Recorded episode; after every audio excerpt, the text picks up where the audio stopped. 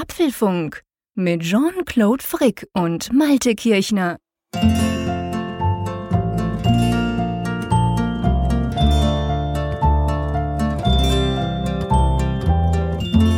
Jean-Claude, ist bei dir das Bombenräumkommando schon wieder abgerückt?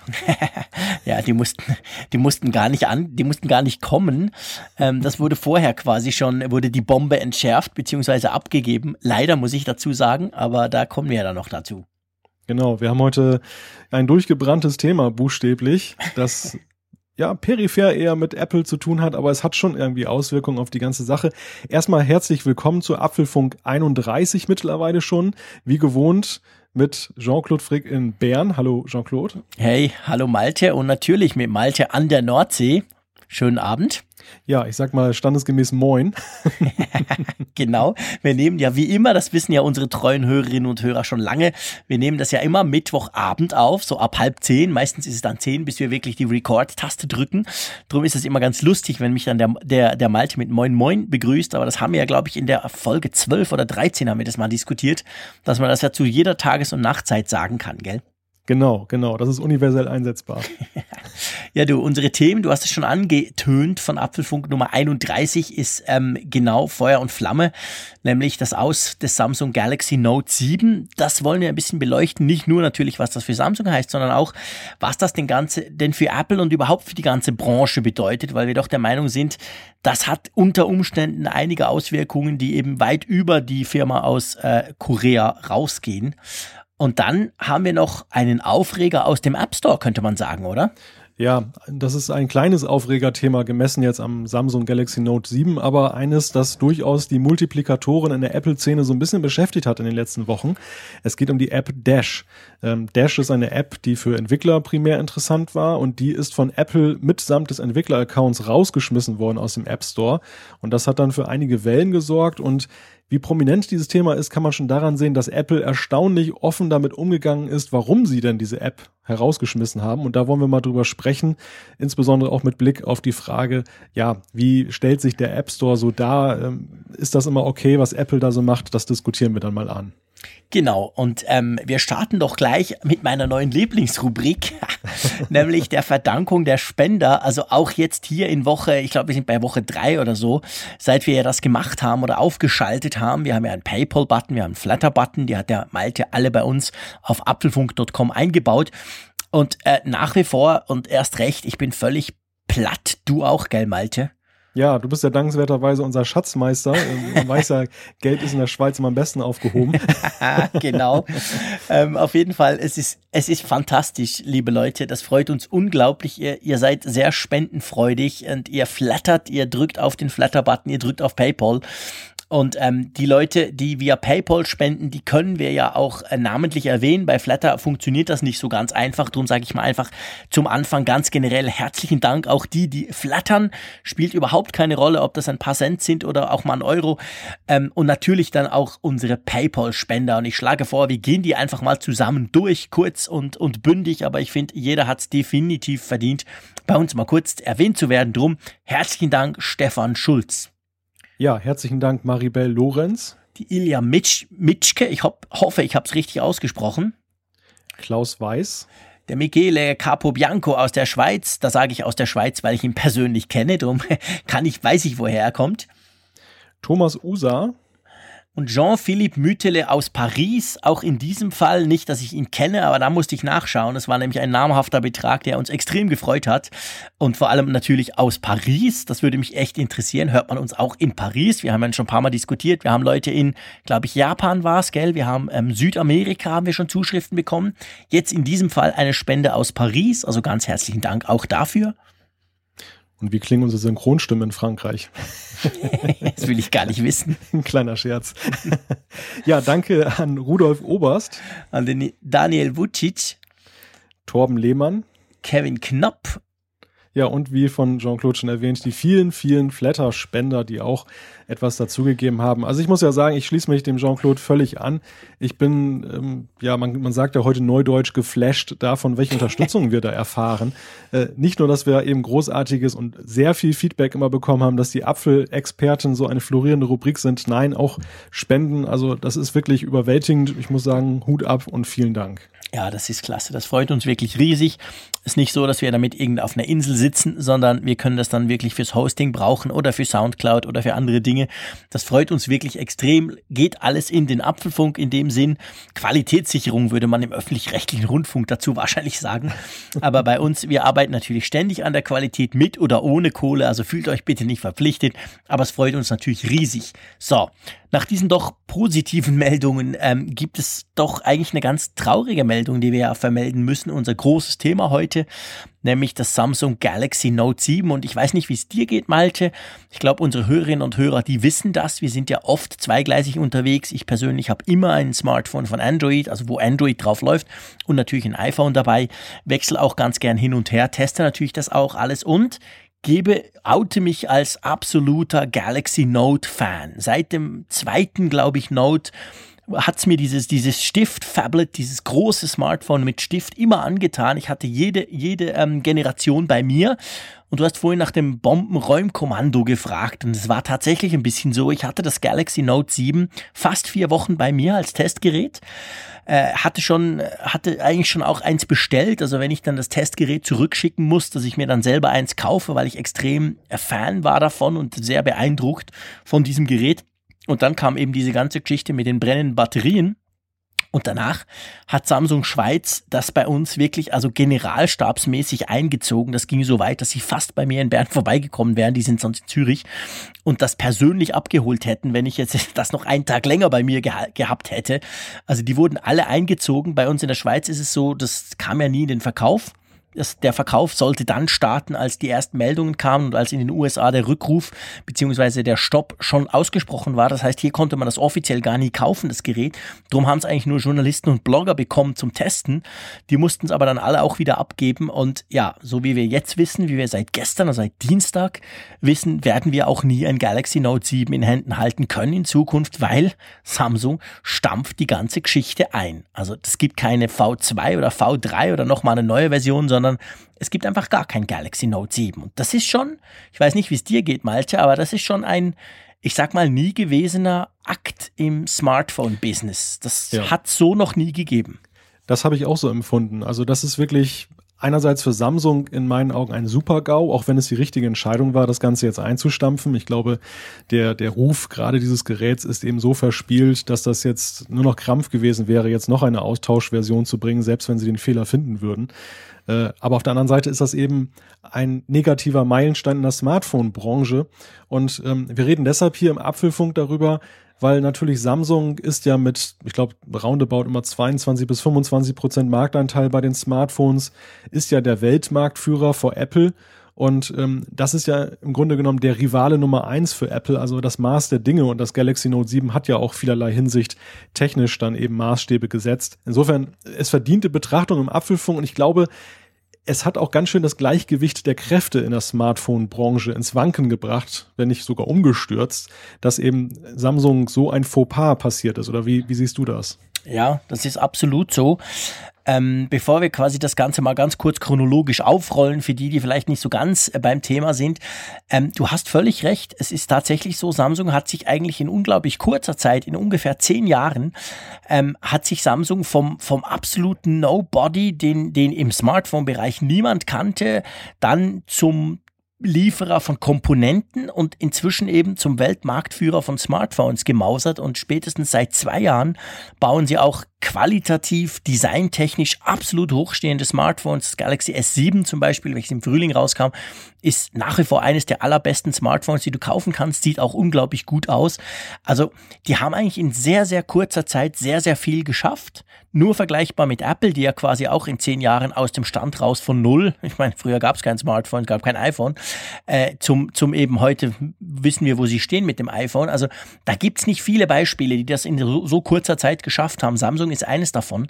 Und das trifft sie jetzt natürlich umso härter, weil im Android-Bereich ähm, ist Samsung der, der fast schon erdrückende Monopolist. Das ist jetzt übertrieben gesagt, es gibt natürlich noch andere, aber was die Finanzen anbelangt, ist es so, dass der ganze Smartphone-Revenue, also die ganzen Einnahmen, die man mit Smartphones erzielen kann, die verteilen sich eigentlich auf genau zwei Hersteller. Da ist Apple sehr gut zusammen. Das wissen wir alle. Apple-Geräte sind teuer, aber damit verdient auch Apple schön Geld. Und gleichzeitig aber auch Samsung. Und alle anderen, Sony, LG, HTC, Google, egal wer, verdienen mehr oder weniger keine Kohle. Die Chinesen kommen jetzt mit Huawei und, und Xiaomi. Die verdienen zumindest in China damit Geld, aber alle anderen verdienen eigentlich bei uns kein Geld mit Smartphones, weil Samsung, könnte man sagen, das alles auffrisst. Mhm. Ja, und jetzt eben so ein Super-GAU. Und das ist schon, ich denke, das wird nicht nur Samsung erschüttern, das wird definitiv der Fall sein, aber das, es hat natürlich auch Konsequenzen letztendlich darübergehend hinaus, weil ich denke, das ganze Thema äh, tut so ein bisschen den Spotlight, man könnte sagen quasi der Scheinwerfer ist jetzt so auf ein Teil gerichtet, welches wir uns eigentlich sonst so gar nicht drum kümmern. Der Akku, was ist denn das? Ja, okay, viel zu kurz, wissen wir alle, aber und, und letztendlich denke ich, dass ähm, dieser, dieser Spotlight auf den Akku vielleicht auch gar nicht so schlecht ist, weil da liegt doch das eine oder andere im Argen. Drum denke ich, es kann auch für Apple durchaus wichtig sein. Und ich weiß nicht, wie dir es ging, Malte. Ich stelle dir mal eine Frage. Ist dir aufgefallen, wie zurückhaltend alle anderen reagiert haben, seit ja. es klar ist, was da passiert ist? Ja, definitiv. Ich glaube auch nicht, dass man in Cupertino jetzt da lächelnd sitzt und sagt, haha, Nein. wir haben es geschafft und die nicht. Ich glaube, was da Samsung passiert ist, das hätte fast jedem passieren können, denn das ist so ein bisschen auch der Ausdruck dieses, dieses äh, Entwicklungsdrucks, der da herrscht in der Smartphone-Branche. Und da sind wir eigentlich auch so ein bisschen wieder bei unserem Kernthema Apple. Apple selbst ähm, steht ja auch unter Druck. Sie, sie müssen liefern, die Erwartungen sind hoch. Wir, wir erleben das immer wieder, wenn sie neue Geräte rausbringen und dann ist da nicht gleich das große Killer-Feature drin, dann gehen die Diskussionen los, dass sie innovationsarm sind. Und gleichzeitig ist es ja eben so, technologisch betrachtet, ganz nüchtern mal, ähm, die Leistungssteigerungen sind ja immens, wenn man bedenkt, dass ja. wir es mit einer Branche zu Gigantisch. tun haben, die ja nicht mal zehn Jahre alt ist. Das ist das erste iPhone 2007. Wir haben nächstes Jahr 2017, also zehn Jahre. Und trotzdem erwarten eigentlich die Leute jedes Mal eine kleine Revolution. Und das geht nicht nur Apple so, das geht eben auch Samsung so. Und wie du schon gesagt hast, Samsung ist das Maß der Dinge in der App, in der Android-Welt. Die anderen haben, ich habe das heute mir nochmal angeguckt, ergänzend, die, die haben ja tatsächlich zum größten Teil nur einstellige Marktanteile, mhm. weil das Android-Feld ist ja so groß. Also ich dachte eigentlich immer so große Namen, HTC, Sony hast du genannt, ähm, dass, dass die eigentlich gut dabei sind, auch mit Marktanteilen, aber dem ist nicht so. Also die sind eigentlich gemessen an Samsung eher unbedeutend und das ist jetzt auch, sag ich mal, für, für Android insgesamt ist das ein ziemlicher Rückschlag. Letzte Woche haben wir uns so ein bisschen noch amüsiert über das Google Pixel und diese Ambitionen von Google, auch dann jetzt Lösungen aus einer Hand anzubieten. Aber diese ganze Geschichte hier, die wirft das Ganze schon so ein bisschen um und, und bringt es ins Wanken. Und es ist eigentlich ja auch so, ich glaube, du hast es irgendwo gesagt oder geschrieben, dass ähm, ja, da auch jetzt die Alternative fehlt. Also man, man geht jetzt zurück auf ein Modell, ein, ein, das Galaxy S, S7, das dann auch schon etwas älter ist. Also es gibt jetzt dann nicht so das, das Flaggschiff und irgendwo ist auch diese Entwicklungskurve jetzt so mal so ein bisschen nach unten abgeflacht, zumindest was Android angeht. Und das ist ja auch die interessante Frage, wie bewegt das jetzt den ganzen Smartphone-Markt? Ja, also ich, ich möchte zuerst noch auf etwas eingehen, was du vorhin gesagt hast am Anfang, dass die anderen sich eben so still verhalten. Ich habe mit seit schon letzte Woche, aber vor allem seit Montag, als dann wirklich klar wurde, hey Scheiße, auch die zweite Charge, die, die Samsung hat, also Samsung hat ja zweieinhalb Millionen Geräte vom Note 7 ausgetauscht, gesagt, okay, shit, das war der Akku, sorry. Ähm, hier sind neue Geräte, die haben einen anderen Akku drin von einem anderen Hersteller. Und dann ging es ja letzte Woche, Ende letzte Woche los, was man festgestellt hat, die explodieren, beziehungsweise die brennen genauso. Und darum hat jetzt ja Samsung gestern Jahren dann die Reißleine gezogen und gleich die, die, die Produktion komplett eingestellt. Was letztendlich auch das Zeichen ist, sie wissen im Moment noch nicht genau, wo das Problem liegt. Am Akku war es wahrscheinlich eher weniger. Es scheint tatsächlich ein Designfehler gewesen zu sein. Das Gerät offensichtlich ist im Verhältnis zum Akku zu flach und da kann bei der Produktion zu viel schiefgehen. Aber ähm, der Punkt ist natürlich auch der, dass ähm, dadurch, dass Samsung jetzt das Note 7 zurückzieht, im allerersten Moment freuen sich natürlich die anderen, weil da werden sicher Marktanteile teilweise verschoben. Man, man ist davon ausgegangen, dass das Note 7 ein absoluter Topseller wird. das macht es umso schmerzhafter, weil die Tests im August, in den USA ging es ja im August schon in den Verkauf, in Asien auch. Und wenn man, äh, egal welchen Test du gelesen hast, die ganz großen amerikanischen Tech-Blogs, asiatische Seiten, aber auch bei uns, die dies schon testen konnten, ich selber auch, wir waren alle super begeistert. Es war ein absolutes, perfektes, wunderbares Top-Smartphone. Es war auch sauteuer, aber es war wirklich super. Und dadurch, dass das jetzt fehlt, denke ich, wird auf der einen Seite ein bisschen Marktanteil verschoben werden. Wahrscheinlich finde ich persönlich zum größeren Teil innerhalb der Android-Welt. Ich kann mir nicht vorstellen, dass jemand, der sich ein Note 7 gekauft hätte, jetzt ein iPhone kauft, also quasi gleich die Plattform wechselt. Das denke ich eher wahrscheinlich weniger. Die, die natürlich völlig so äh, ganz frei sind im Sinn von, ich will einfach ein super Premium-Smartphone, da kann es schon sein, dass die sagen, okay, dann kaufe ich halt ein iPhone. Aber ich denke wahrscheinlich, dass eher die anderen Android-Hersteller das jetzt vielleicht ein bisschen positiv spüren werden. Aber was wirklich auch schade ist im, im Android-Bereich oder ganz generell, es gibt eigentlich keine Smartphones mit Stift. Es gibt ein paar wenige Modelle, aber diese Integration, die Samsung mit dem Note gemacht hat, der Stift ist wirklich, der hat ganz viele Features und in meinen Augen ganz viele extrem sinnvolle, super spannende Funktionen. Da gibt es im Moment einfach nichts. Und das tut mir so ein bisschen weh in der Seele, nicht nur für Samsung, sondern ganz generell. Da fehlt in meinen Augen jetzt eine echte Alternative, wenn du den Stift willst. Es gibt viele große Smartphones vom iPhone 7 Plus bis bis, bis zum, zum Galaxy, zum Google Pixel oder HTC One. Es gibt ganz viele, die von der Größe her mit dem Note quasi konkurrieren können, aber nicht mit diesen Stiftfunktionen. Und so wie es ja im Moment aussieht, ist völlig unsicher, ob Samsung überhaupt jemals noch ein Note bringen wird, weil einfach der Name auch im wahrsten Sinne des Wortes verbrannt ist und jetzt halt dafür steht, ja, das sind doch die, die brennen. Also es ist echt unklar, wie es mit dieser Serie ganz generell weitergeht. Und das finde ich ganz ehrlich gesagt ziemlich schade. Who wants a stylus, wenn ich mal Steve Jobs zitieren darf. Ja, stimmt. Wir sind ja aber der Apfelfunk, aber. wir haben beim iPad Pro jetzt auch einen. ja, ja, richtig. Ja, das ist aber ja kein Stylus, das ist ein Pencil. Ja, stimmt. Das ist natürlich ein Unterschied. Du hast völlig recht. Das, das wurde ja klargestellt von Apple. genau. Nein, nein, aber der, der Note-Stift, der war schon, also was heißt war? Es gibt natürlich das Note 5 vom, vom, vom letzten Jahr noch, das aber leider nie nach Europa kam. Das kann man aber noch in den USA zumindest kaufen. Ähm, also die Funktionen, die waren schon recht clever gemacht. Du konntest das völlig ohne Stift bedienen. Ich kenne einige Leute, der Sascha Pallenberg von Mobile Geeks zum Beispiel, der, der ist auch ein großer Note-Fan, sagt aber, er braucht den Stift überhaupt nie, er verliert ihn immer. Also das ging auch, aber wenn du das, wenn du dich mal so ein bisschen reingekniet hast und diese Funktion mal ausprobiert hast, dann waren die wirklich cool. Das war wirklich spannend, sag ich mal. Und das ist schon heftig und ja, mal gucken, was Samsung draus macht. Es wird sie unglaublich viel Geld kosten. Es wird sie wahrscheinlich sehr, sehr viel Zeit auch kosten, bis sie die Reputation wieder irgendwie hinkriegen, weil ich weiß nicht, wie es dir ging. Ich bin letzte Woche kurz, ähm, war ich kurz ähm, geschäftlich im, unterwegs mit dem Flugzeug und da kam bei uns in der Swiss, also in der schweizerischen Airline, die ja Lufthansa gehört, Klammer zu, kam dann die Meldung eben, also Galaxy Note, ähm, vom, es kam dann Hersteller Galaxy Note bitte ausschalten, Samsung Geräte ausschalten. Äh, und das ist natürlich, das ist scheiße, wenn du, wenn du Galaxy S7 hast, das überhaupt nichts damit zu tun hast, wirst du unter Umständen von deinem Sitznachbarn schräg angeguckt, weil der denkt, wow, du hast da so eine Bombe dabei. Also, das ist im Moment noch gar nicht abzuschätzen, wie schlimm der Reputationsverlust für Samsung eigentlich über alle Geräte weg sein wird.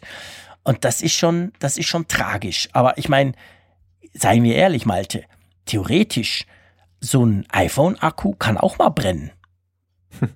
Soll ja schon passiert sein. Passiert ab und zu, genau. Äh, ich meine, es ist einfach krass, wie viel Energie inzwischen auf so kleinem Raum in diesen Akkus steckt, bei allen Herstellern. Samsung hat jetzt offensichtlich diese Grenze überschritten, wo es eben schief geht, aber letztendlich, und ich denke, das ist der Punkt, warum eigentlich alle relativ still sind, weil was ich spannend finde, ist, Samsung war ja immer recht unzimperlich, auch in der Werbung. Also gerade in den USA, wo ja Vergleichen der Werbung erlaubt ist, da haben die ja jeden noch so kleinen angeblichen Fehler von Apple oder anderen ausgenützt und haben gleich eine große Kampagne gefahren dagegen. Und jetzt würde man denken, ja, jetzt kommt die große Retourkutsche von Sony, HTC, von LG, von Apple, von wem auch immer. Und es kommt eben gar nichts. Und ich denke, das zeigt schon auch, also Apple würde ich jetzt mal sagen, ist vielleicht nicht ihr Stil, aber es zeigt schon auch, jeder Hersteller ist sich bewusst, also es fehlt wahrscheinlich nicht viel und es hätte auch mir passieren können. Drum mhm. halten sich da alle relativ bedeckt im Moment. Also wenn man sich verschiedene Smartphones ansieht und wir beide tun das ja regelmäßig, dann stellt man eben auch schnell fest, dass die Hardware wirklich so in mancherlei Hinsicht am Limit ist. Wir haben auf der ja. einen Seite Prozessoren, die mal leistungsfähiger werden, aber Leistungsfähigkeit bedeutet eben auch Hitzeentwicklung, Wärme. Die findet auf engstem Raum statt. Es gibt nach wie vor diesen Trend, die Geräte dünner zu machen, leichter zu mhm. machen, kompakter zu machen und eben auch mal mehr reinzupacken oder die Dichte dessen, was man da reinpackt, zu erhöhen, weil man will ja möglichst viel Volumen für den Akku da haben. Es soll ein tolles Display sein und mitunter, wenn man diese Geräte unter Volllast fährt, das habe ich schon bei einigen Smartphones erlebt, dann werden sie wirklich manchmal bedenklich warm, einige ja. Geräte. Und da habe ich schon manchmal so gedacht, oh je, oh je, hoffentlich kommt da nicht gleich Rauch raus. Also zum Glück ist es nie passiert. Es sind ja tatsächlich auch jetzt bei Samsung ähm, ohne jetzt Statistiken zu kennen, aber es, es hat sich ja, glaube ich, zumeist um Einzelfälle gehandelt. Also es ist, ja, jetzt, ja, nicht klar. Ein, ist jetzt nicht jedes Gerät durchgebrannt. Du hast Nein. es ja nun selber auch intensiv getestet und ich gehe davon aus, du hast ja auch ähm, die PS-Zahl dann mal voll ausgefahren. Ich habe alles mit dem Gerät gemacht, die, alles ja. Benchmark-mäßig. Also wirklich, ich habe es an die Sonne gelegt. Ich, das war damals im August ja noch. Also ich habe das Teil wirklich äh, nicht, weil ich wusste, dass es brennen könnte. Das wusste man ja damals noch gar nicht. Aber wie wir halt so Smartphones testen. Und ich, ich glaube, es sind ungefähr 100 bestätigte Fälle gewesen. Man weiß aber, Samsung hat ungefähr knapp drei Millionen ausgeliefert. Also rechnet selber. Der Prozentsatz, der ist unglaublich klein. Trotzdem muss man ganz klar sagen, Samsung hat erkannt, dass da ein grober Fehler vorliegt, dass das eben nicht, ich meine, man konnte seit dahin ab und zu auf YouTube oder anderswo natürlich auch lesen, dass irgendwo mal ein iPhone gebrannt hat. Das passiert tatsächlich auch ab und zu. Äh, meistens, wenn du das Ding knickst, wenn du es vielleicht wirklich zu lange in der Sonne liegen lässt oder so, da kann schon chemisch mal was schiefgehen und dann brennt so ein Akku durch. Aber ähm, Samsung hat schon erkannt, das ist nicht, sind nicht quasi diese Einzelfälle, die es ab und zu bei allen Herstellern gibt, sondern das ist quasi ein Designfehler und darum haben sie dann erst diesen Rückruf gemacht, weil sie dachten, es ist nur die Batterie. Und dann haben sie, mussten sie halt den Stecker komplett ziehen, wo sie gemerkt haben, es ist nicht die Batterie oder eben nicht nur. Ähm, also, obwohl es gebe ich dir recht, statistisch gesehen, also ich, ich sage das hier offen, ich hätte meinen Note gerne behalten. Das Risiko, dass das Ding brennt, wäre ich persönlich für mich eingegangen, weil es so ein geiles Gerät war. Aber okay, das wollte Samsung nicht, verstehe ich natürlich auch. Wir wollen nicht noch ein, noch ein Video mehr, wenn es brennt, mhm. wenn es bei mir dann raucht. Also, aber statistisch gesehen waren das ganz wenige Fälle, aber trotzdem genug eben offensichtlich, als das Samsung hier gleich den Stecker gezogen hat. Und das zeigt, glaube ich, wie schmal diese, diese, wie schmal diese Grenze ist zwischen super cooles Smartphone, hat alles drin. Der Akku hält auch einigermaßen lang und vor allem, und das denke ich ist ein ganz wichtiger Punkt, wir haben in den letzten Jahren im Android-Bereich ja dieses Fast Charge gesehen welches ich Malte ehrlich gesagt für eine der geilsten Erfindungen der letzten zehn Jahre halte. Da werde ich gerne ausgelacht, aber das ist so praktisch, wenn du weißt, du hast noch zehn Prozent Akku und du weißt, du steckst es mal schnell eine Viertelstunde ein und du kannst danach locker wieder drei, vier Stunden damit arbeiten. Das ist super cool und das hätte ich mir ehrlich gesagt auch fürs iPhone 7 gewünscht. Das Ding braucht ja immer noch ewig zum Laden. Ähm, aber durch diese Technologie natürlich, das wissen wir alle, also wenn du ein bisschen in Chemie aufgepasst hast, oder das kannst du auch nachlesen, ähm, die Akkus ähm, werden extrem belastet. In extrem kurzer Zeit kommt da extrem viel Energie rein. Und ähm, das kann gut gehen, aber die Grenze, denke ich, wurde nochmal verschoben und in diesem Fall jetzt wurde sie über, wurde sie quasi überschossen, darum hat das nicht funktioniert, aber die Gefahr haben wir alle letztendlich, weil wir wollen ja super coole Smartphones, die möglichst lange halten oder wenn sie schon nicht den ganzen Tag halten, dann wenigstens in fünf Minuten schnell aufgeladen werden können. Und ich denke, da sind die Akkus einfach irgendwie nach wie vor die Schwachstelle, oder wie siehst du das? Ja, einerseits das und zum anderen lastet eigentlich der größte Erwartungsdruck momentan bei den Smartphones tatsächlich auf dem Akku. Das ist das Thema mhm. ähm, Laufzeit, ähm, was du gerade angesprochen hast, Ladezeit, das, das sind ja die Themen, die momentan die Keynotes der Hersteller dominieren. Das ist immer das, was die Nutzer als erstes fragen, weil sie einfach, ja, sie sind satt, was jetzt so Prozessorleistung angeht, mhm. was, was Arbeitsspeicher angeht. Selbst der Bildschirm, ich meine, die Bildschirme sind so hell und, und so hoch aufgelöst, ja, wenn da jetzt noch ein paar Nits mehr drauf sind, wunderbar, mögen wir Geeks und Freaks, aber es ist für den Normalnutzer jetzt nicht mehr ausschlaggebend. Für den ist wirklich ausschlaggebend, ich gehe mit diesem Handy los und ähm, es hält bis abends durch und ich habe abends nicht nur zehn Prozent drauf, sondern noch eine veritable Menge. Und das wollen die. Und dieser Erwartungsdruck, der lastet auf den Herstellern die müssen die Akkus auf der einen Seite besser, leistungsfähiger machen, ohne aber diese ganzen Errungenschaften wie Gewicht und, und äh, sonstige ja. Features eben dann da dafür zu opfern. Und das ist so eine Sache, da habe ich so ein bisschen den Eindruck, dass das äh, überfordert ihn zusehends. Dass, mhm. Das wird zu einer ganz schweren Aufgabe, mhm. zumal ja eben auch dieser Druck da ist, jedes Jahr ein neues Gerät rauszubringen und dann müssen die anderen Features auch noch stimmen ja, das, das ist so ein bisschen, glaube ich, in Anführungszeichen die Sollbruchstelle der ganzen Absolut. Sache geworden. Und Absolut. ich stelle dir, ich stell dir mal eine Frage, die mir so ein bisschen durch den Kopf gegangen ist, ähm, bezüglich der Auswirkungen auf die ganze Smartphone-Branche. Könntest du dir vorstellen, dass das so eine Art Entschleunigung führen könnte bei der Entwicklung. Wir haben ja immer mal drüber gesprochen, dass Apple ja nun auch jetzt aktuell haben wir das iPhone 7 mit einem Hardware-Design, was jetzt ja zum dritten Mal verwendet wurde. Es hat ja schon so den Anschein, als wenn die Hersteller so ein bisschen nachdenken, naja, jetzt nicht auf Däubel komm raus, immer neues Design, sondern lieber größere Entwicklungszyklen und dafür größere, größere neue Features, die so richtig begeistern. Könntest du dir vorstellen, dass das auch dazu beiträgt, dass man sagt, hm, der Jahresrhythmus ist vielleicht doch ein bisschen ambitioniert? Ja, jein. Ich würde mal sagen, es, es macht, da bin ich überzeugt, die Hersteller vorsichtiger. Ich denke, diese Grenze, wo wir vorhin davon gesprochen haben, gerade im Akkudesign, und da haben wir halt das Problem, bei den Prozessoren, bei den Kameras, bei den Bildschirmen hat man gesehen, es ging unglaublich schnell, dass da wirklich massive Verbesserungen. Ich meine, vergleich mal eine iPhone 7 Kamera mit einem iPhone 4. Also da sind schon, da sind schon Welten dazwischen innerhalb doch relativ kurzer Zeit. Beim Bildschirm ist es das gleiche. Ähm, beim Prozessor sowieso beim Akku, das ist ganz klar, da hinkt das Ding hinterher und da hast du halt mit Chemie zu tun, mit Chemie und Physik, da kannst du wahrscheinlich ein bisschen weniger schrauben, als du das bei den anderen Sachen konntest. Und ich könnte mir schon vorstellen, dass zumindest in diesem Bereich die Hersteller definitiv vorsichtiger werden, dass sie vielleicht sagen, okay, das Smartphone, das lädt jetzt halt nicht in einer halben Stunde auf 100 Prozent, es dauert halt vielleicht eineinhalb Stunden, dafür ist es auf der sicheren Seite, wird nicht ganz so heiß oder so ob sie generell, also man sieht es natürlich, ich meine, Samsung hat ja auch nichts anderes gemacht. Das S7, welches im Frühling kam, war rein designtechnisch ein leicht verbessertes S6. Das Note 7, das jetzt kam, war rein designtechnisch gesehen ein leicht verbessertes S7. Also ihr seht, da wurde drauf aufgebaut, ohne gleich wieder revolutionär alles neu und anders und besser zu machen. Also das ist schon auch eine gewisse, sage ich mal, Entschleunigung. Apple, du hast es vorhin gesagt, macht das relativ klar. Jetzt schon zum dritten Mal kann man eigentlich sagen, haben wir das iPhone 6 Design funktioniert. In den inneren Sachen wird aber natürlich nach wie vor wird gearbeitet, wird optimiert, wird verbessert.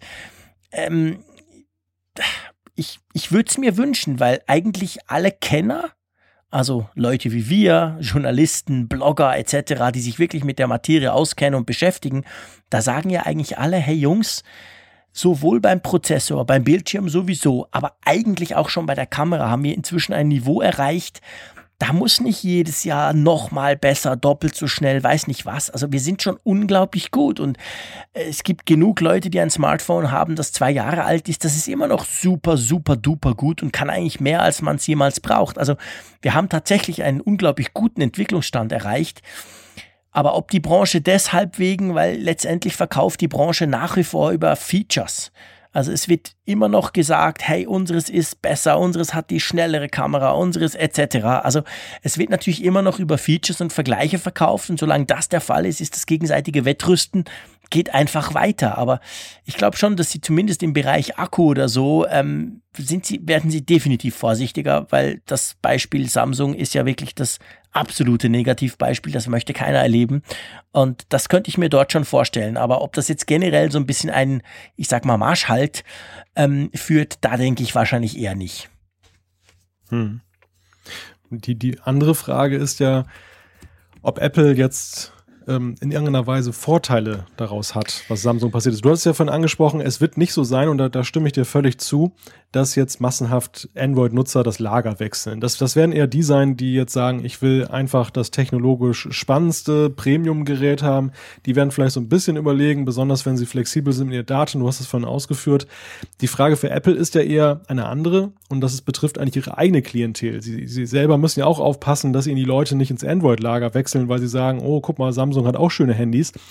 Wird es für Apple da jetzt nicht wieder ein bisschen einfacher, weil Samsung ja nun die Größe da ist, dass man ja. bei Apple sagen kann, ach ja, jetzt der Druck ist ein bisschen rausgenommen. Ich will nicht sagen, dass er weg ist, weil der ist ja immer da, auch von den anderen Herstellern, aber so ein bisschen ist doch jetzt eigentlich so erstmal der, der Fuß vom Gas runtergenommen. Ja, massiv, oder? also massiv. Das darf man nicht unterschätzen. Und ich finde, du hast genau das Richtige angesprochen. Also wir sprechen ja immer von Wechslern von Android zu iOS, aber es gibt natürlich genauso viele wahrscheinlich Wechsler, die, die irgendwann mal sagen, so, es war cool, das iPhone die letzten fünf Jahre, jetzt will ich mal was Neues. Und genau für die ist natürlich Samsung, war Samsung extrem attraktiv. Das sind gute Smartphones, die können unglaublich viel, die haben Android, also da machst du ganz ehrlich gesagt auch nicht extrem viel falsch, wenn du da wechselst. Und das Note 7 war halt gedacht als quasi großer Treiber im Weihnachtsgeschäft, weil, machen wir uns nichts vor, ein dreivierteljähriges Smartphone oder ein halb, ja, knapp ein bisschen mehr als ein halbes Jahr, wie jetzt das beim, beim S7 der Fall ist, egal, auch wenn das technisch noch absolut super ist, aber es ist halt ein altes Smartphone. Das, das ist im Marketing und das ist im Verkauf nun mal einfach der Fall. Und genau darum gab es dieses Note 7 und das munkelt man ja auch sei mit der Grund, warum das jetzt so schief gegangen ist, weil Samsung offensichtlich alles gemacht hat, um dieses Note 7 vor dem iPhone 7 nicht nur vorzustellen, sondern auch auf den Markt zu kriegen, weil früher war es so, die Note-Reihe wurde an der IFA in Berlin vorgestellt, Anfang September, kam dann meistens so zwischen drei und fünf Wochen später auf den Markt, also irgendwann mal im Oktober. Und jetzt kam das Ding schon im August auf den Markt, also eigentlich ganze volle zwei Monate früher. Und das, man munkelt, man weiß es natürlich noch nicht und das werden Untersuchungen dann wahrscheinlich auch erst später ergeben, aber man geht schon davon aus, dass dieser Zeitdruck, diese Verkürzung der, der, der Timeline eigentlich mit dazu beigetragen hätte zu diesem Debakel. Und für Apple ist das natürlich jetzt eine ganz, ganz tolle Sache, völlig klar, weil ähm, gerade auch bei Providern, die ja, die ja auch viel Marketing für Smartphones machen, auch da, wenn du dir die Kataloge anguckst, da ist du erstmal Apple dann ist gleich Samsung und zwar ein paar Seiten lang. Ja, und dann gibt's da noch so die Exoten. Ich sag's jetzt mal extra überspitzt formuliert. Da gibt's dann noch die anderen. Und Samsung, natürlich werden sie jetzt versuchen, das S7 im Weihnachtsquartal prominenter zu platzieren. Das wird ihnen teilweise auch gelingen, aber Samsung hat jetzt einfach nicht. Punkt. Die haben kein Premium-Smartphone mehr im Weihnachtsgeschäft. Apple hat ein nagelneues iPhone 7. Also das wird Apple garantiert merken. Ich habe gestern im Bloomberg oder Reuters gelesen, es gibt Analysten, die rechnen damit, dass Apple satte 7 Millionen Smartphones mehr verkauft. Deswegen, das kann ich nicht so recht abschätzen, finde ich fast ein bisschen eine hohe Zahl. Aber also Apple, äh, auch wenn sie es öffentlich natürlich nicht zugeben, aber ich kann mir schon vorstellen, dass Cappuccino die ein oder andere Champagnerparty gab. Das wäre auch berechtigt. Also die freuen sich schon. Hm. Ja, wobei Übermut ist immer gefährlich. Also genau, eben. Und das, das, möchte ich Ihnen auch gar nicht unterstellen. Das machen ja. Sie wahrscheinlich auch nicht.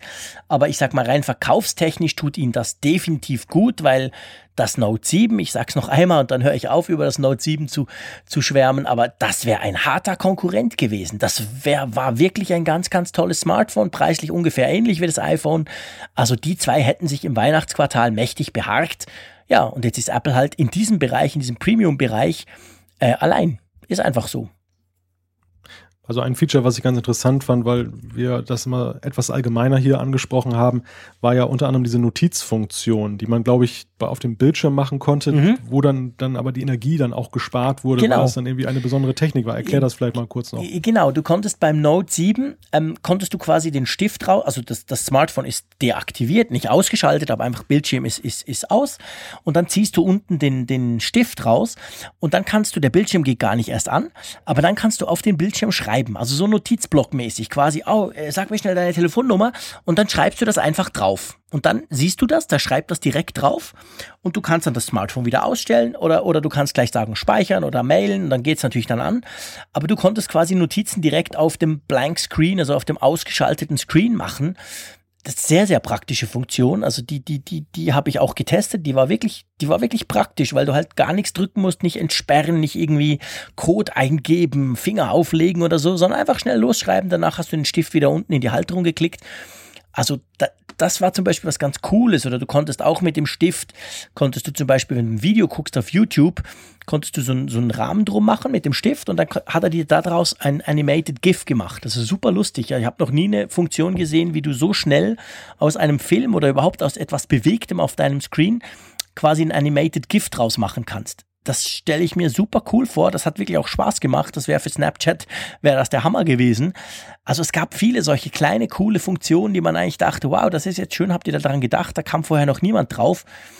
Ja, wie gesagt, wäre schön gewesen, wenn das Ding nicht explodiert wäre. Er ist ja nicht explodiert, aber wenn es nicht Feuer gefangen hätte, wird halt nichts drum. Apple kann sich, was das anbelangt, äh, natürlich nicht zurücklehnen. Es gibt noch andere und es gibt eben auch die, die sagen, ja, alles nur kein iPhone. Die wirst du natürlich damit nicht kriegen. Aber trotzdem fürs Weihnachtsgeschäft, ich würde mal sagen, sieht sicher rosiger aus, als wenn dieses Note 7 jetzt in den Verkauf gekommen wäre. Und ich bin überzeugt, auch das hätte sich millionenfach verkauft. Also halten wir mal fest, kein Grund zur Schadenfreude, aber Nein. eine der bemerkenswertesten, bemerkenswertesten Geschichten so der Smartphone-Branche der letzten Jahre. Das kann man, glaube ich, jetzt schon ja, definitiv sagen, oder? Absolut. Also ich glaube, dass dieser, dieser Dienstag gestern, das war der 11. Oktober, äh, ich würde mal sagen, das, das, das wird in den Annalen eingehen, der Technikgeschichte. Da bin ich völlig überzeugt, weil in diesem Rahmen so, das gab es noch nie, dass ein Hersteller ein Gerät rausgebracht hat und eben nicht irgendein Hersteller, den niemand kennt, der ein paar hunderttausend Geräte verkauft, sondern eben Samsung, Weltmarktführer im Smartphone-Bereich, der ein Gerät rausbringt, das hat einen Fehler, da machen sie einen Rückruf, das machen sie an und für sich gut und schnell. Und danach stellt sich heraus, ob der Fehler ist immer noch da. Und da müssen sie sagen, okay, vergesst es, wir streichen das Ganze einfach. Das gab es in dieser Form so noch nie. Und das wird das wird auch unglaublich teuer. Also ich glaube, wir werden das auch wirtschaftsgeschichtlich im, im Nachgang sehen, wahrscheinlich als eine der teuersten Pannen, die es jemals gab. Reuters zum Beispiel rechnet mit ungefähr 18 Milliarden Dollar welche das Samsung kosten wird, die werden daran nicht zugrunde gehen, das können die sich schon leisten, aber das muss man sich mal vorstellen. Also es sind gigantische Zahlen in jedem Bereich und das ist schon was Außergewöhnliches und ich glaube, darum können wir auch rechtfertigen, dass wir jetzt fast eine halbe Stunde über Samsung gesprochen haben hier im Apfelfunk, oder? genau. Aber ich würde sagen, ein guter Zeitpunkt, ein gutes Stichwort zum nächsten Thema überzugehen. Definitiv. Es geht jetzt wirklich um Apple im eigentlichen Sinne, aber gemessen an dem Thema, was wir gerade hatten, ist es eigentlich ein ganz kleines Thema. Es geht um die App Dash die wahrscheinlich die meisten gar nicht kennen. Der Dash ist eine App, die gab es für iOS und äh, für den Mac. Für den Mac gibt es sie, sie, weiterhin, aber außerhalb des Mac App Stores. Das ist eine, ein Programm, das vor allem für Entwickler interessant ist, die halt die Dokumentationen benötigen der APIs. Die, die sind bei Apple äh, online dokumentiert und ja, der Witz bei Dash war halt das Ganze, dass es halt dadurch offline eben abrufbar war. Also wirklich ein Tool, was eigentlich für den allgemeinen Nutzer eher uninteressant war, aber eben für Entwickler eine tolle Sache und sehr beliebt. Und das erklärt auch, warum diese ganze Sache, über die wir jetzt kurz aufklären wollen, so solche, solche Kreise gezogen hat. Dash ist nämlich aus dem App Store rausgeflogen und nicht nur die App, sondern äh, der Entwickler-Account gleich mit. Und das ist schon so, ja, auf der Eskalationsskala des App Stores so die, die größtmögliche Bestrafung. Alle ja, haben sich gefragt, was soll das? Definitiv. Und äh, es hat sich dann rausgestellt, Apple hat eine Stellungnahme abgegeben, dass der Entwickler von Dash angeblich ja, Produktbewertungen, also diese Rezensionen im App Store massenhaft und wir reden hier über eine vierstellige Zahl gefälscht haben soll. Die Geschichte wurde immer kurioser. Der, der Entwickler hat sich dann gerechtfertigt, hat gesagt, nein, das hätte er nicht getan. Ich glaube, das neueste Update, korrigiere mich, wenn ich da falsch liege, ist, dass er irgendwie ein, ein Verwandter von ihm hatte irgendwie auch mhm. Geräte übernommen und ein, äh, die, die, den Entwickler-Account da irgendwie einen weiteren aufgemacht mit der gleichen Kreditkarte. Mit anderen Worten, ähm, der Entwickler sagt, das war gar nicht mein Entwickler-Account, sondern ein verbundener in Anführungszeichen und deshalb musste Dash jetzt mit rausfliegen weil dort äh, tatsächlich Schindluder getrieben wurde, was Apple angemarkert hat. Und ja, das Ganze ist jetzt eigentlich nicht mehr aufzulösen so richtig. Und es hat eigentlich vor allem deshalb Bahnen gezogen, weil halt die Entwicklergemeinde betroffen ist. Und das sind ja nun sehr redselige Zeitgenossen, die dann eben auch dann bloggen, twittern. Die haben das dann publik gemacht. Und für Apple ist es jetzt richtig zum großen Thema geworden, obwohl es wirklich Special Interest ist. Also es ging ja so weit, dass Apple dann auch den großen Blogs wie äh, iMore zum Beispiel dann eben eine Stellungnahme abgegeben hat, wo man wirklich da dargelegt hat, warum hat man das gemacht.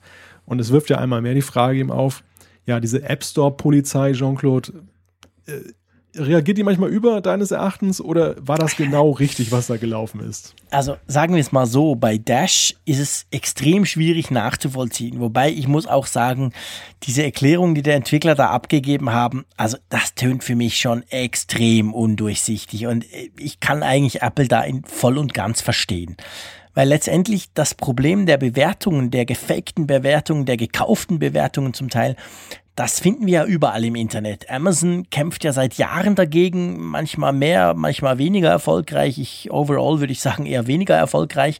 Aber sie, sie, sie als größter Online-Händler versuchen das ja auch zu bekämpfen. Ist ein riesiges Problem. Offensichtlich ist es im App Store auch ein ob riesig oder nicht, kann ich nicht so ganz beurteilen, aber zumindest ein Problem. Und ich finde es eigentlich gut, dass Apple dagegen vorgeht. Jetzt, äh, Dash hat's getroffen.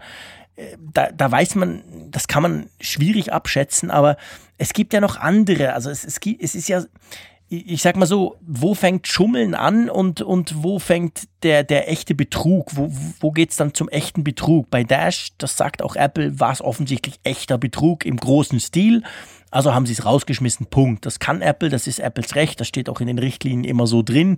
Apple müsste sich da nicht mal rechtfertigen, wenn es jetzt nicht quasi so große Kreise gezogen hätte. Aber es ist ja schon so, das fällt mir selber auf, es gibt ja viele Apps, die dich, ich sag mal nicht zwingen, aber die dich doch mit leichtem, sanftem Druck dazu schon fast nötigen, doch bitte mal eine Bewertung und dann bitte eine positive Bewertung im App Store zu hinterlassen. Oder wie siehst du das? Begegnet einem schon ab und zu, wenn man eine App aufmacht, oder? ja, ab und zu würde ich fast noch als Understatement ja, genau. dann nennen. Für mich ist einfach die Frage, es gibt ja unzählige Apple-Richtlinien für den App Store. Also das mhm. ist ja fast schon so eine Art Bibel für Entwickler, wo dann Dutzende Unterpunkte sind, was man alles möglichst unterlassen soll. Und ähm, gute Regeln meines Erachtens. Also Apple hat nun mal den App Store, der, der in Anführungszeichen am saubersten ist, auch für den Nutzer einfach kundenfreundlich ist, weitgehend.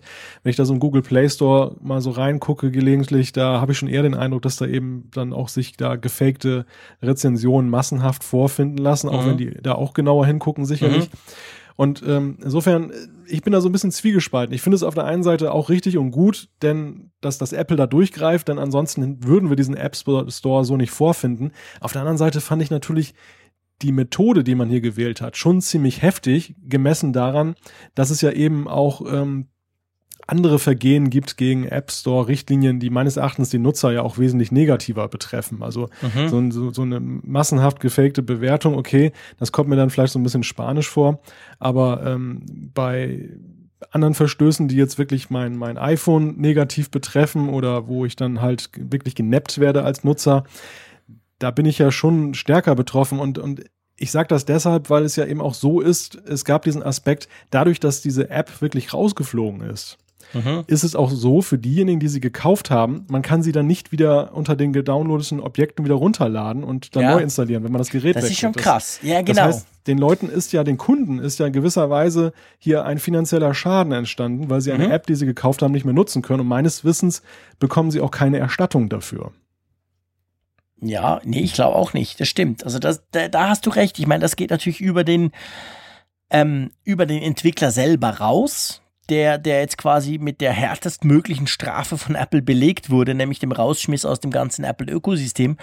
Aber auch ich als Benutzer habe dann plötzlich ein Problem, weil ich, wie du jetzt, wie du es dargelegt hast, ähm, das stimmt schon, ja, das ist wahr. Also eben, für mich ist dieser Fall von Dash recht undurchsichtig. Ich kann das nicht so recht nachvollziehen. Ich kann mir aber ehrlich gesagt auch nicht vorstellen, dass Apple sowas einfach so macht und dann vor allem im Nachgang, wo es ja eben dann diesen, ich sag mal, diesen Mini-Shitstorm gab und wo sich Apple ja eigentlich fast genötigt sah, dann wirklich selber noch Stellung zu beziehen, was sie sonst ja eigentlich nie machen in diesem Fall. Ähm, dass sie dann nicht, also ich meine, wenn sie dann noch nachlegen und sagen, ja, aber sorry, das war wirklich Big Betrug, dann glaube ich ihnen das jetzt einfach mal so. Ich denke nicht, dass sie selber ein Interesse daran haben, irgendeinen da rauszuschmeißen. Aber ähm, offensichtlich ist es ein gröberes Problem. Ich muss ganz ehrlich sagen, ich weiß nicht, ob ich mich jetzt damit hier oute, aber ich, ich, ich, ich, ich stütze eigentlich bei einem Entscheid, eine App zu laden oder zu kaufen, fast niemals auf Bewertungen ab. Ich gucke da gar nicht rein. Wie geht dir das beim App Store? Hm. Bra brauchst du das jemals? Brauche ich das? Schwierige Frage. Also ich mache definitiv auch meine Entscheidung nicht davon abhängig, weil allgemein Bewertungen sind immer eine schwierige Angelegenheit. Mhm. Ich finde sie eigentlich fast bei, bei Amazon, finde ich sie noch mit am praktischsten. Da, da schaue ich tatsächlich manchmal eben rein, ob das jetzt was taugt oder nicht. Ähm, da macht es einfach die Masse. Da kannst du dann herauslesen, dann zwischen Nörglern und Befürwortern, je nachdem, welches Verhältnis da ist, ähm, besagt das manchmal schon etwas über das Produkt. Ich finde, da ist es relativ hilfreich im, im App Store.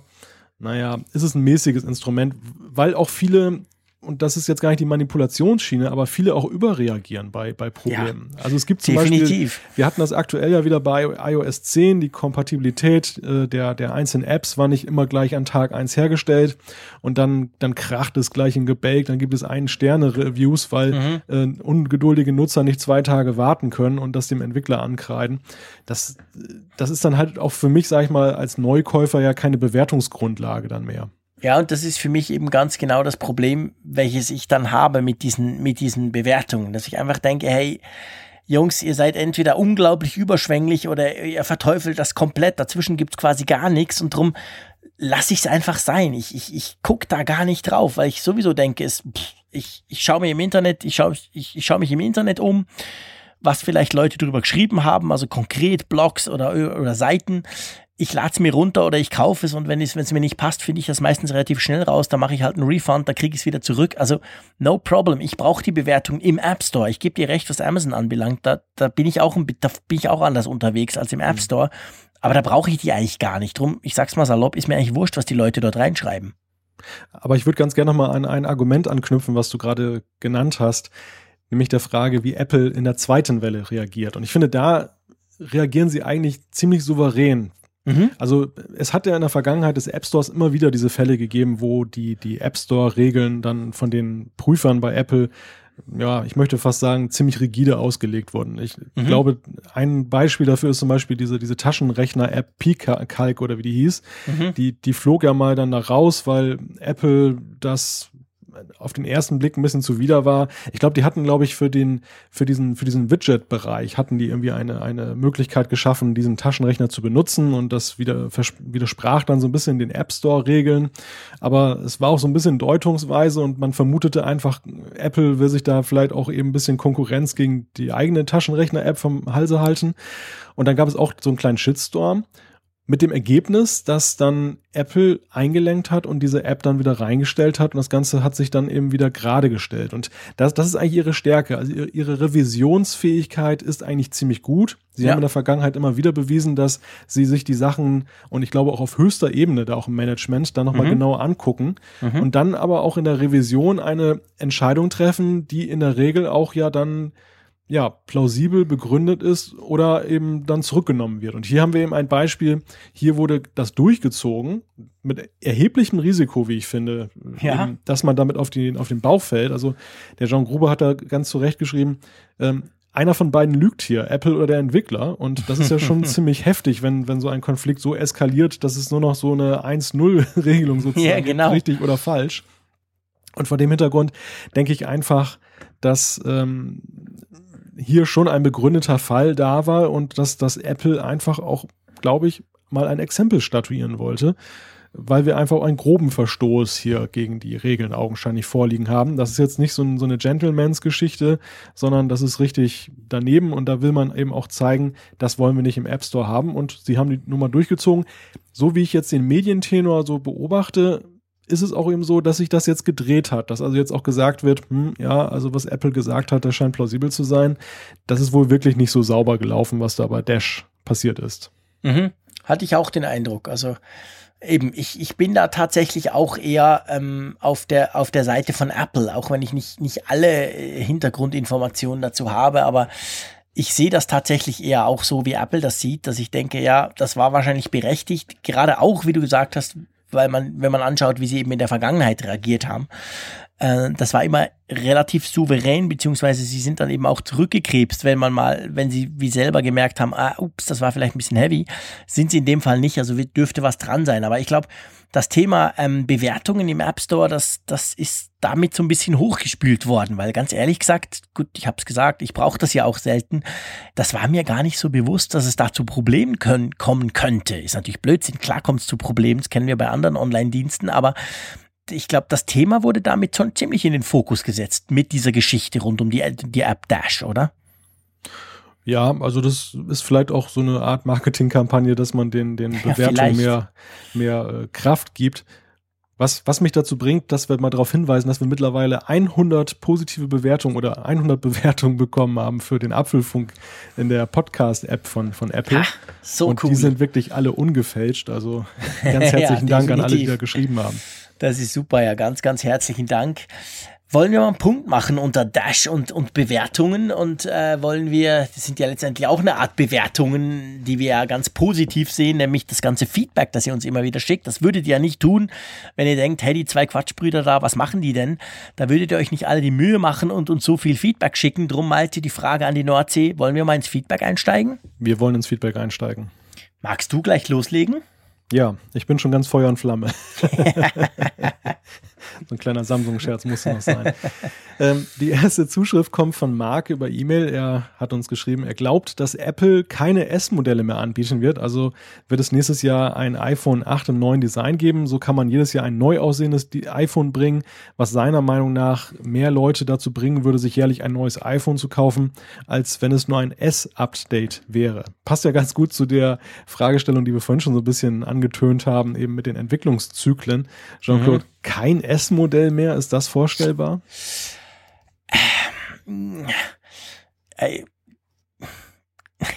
Du siehst mich fast sprachlos. Nein, ich denke nicht.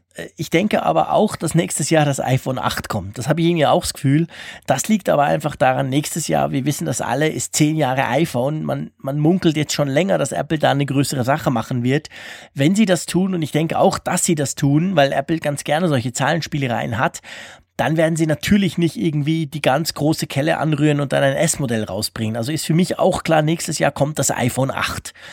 Aber ähm, ob dann übernächstes Jahr gleich das iPhone 9 kommt, das denke ich nach wie vor eigentlich nicht. Wir haben vorhin drüber gesprochen, die Entwicklungszyklen werden tendenziell eher länger. Apple bereitet uns da schon so ein bisschen drauf vor, jetzt mit dem iPhone 7, welches ja so, ich finde, so eine Art Hybridmodell ist, könnte man sagen. Einerseits designmäßig doch noch verhaftet im iPhone 6 Design, welches wir jetzt schon seit zwei, drei Jahren haben. Andererseits gewisse Techniken drin, die ganz klar in die Zukunft weisen. Also ich denke schon, dass sie das weitermachen werden, dass nicht jedes Jahr das komplett neue große Design und, und Feature-Update kommt.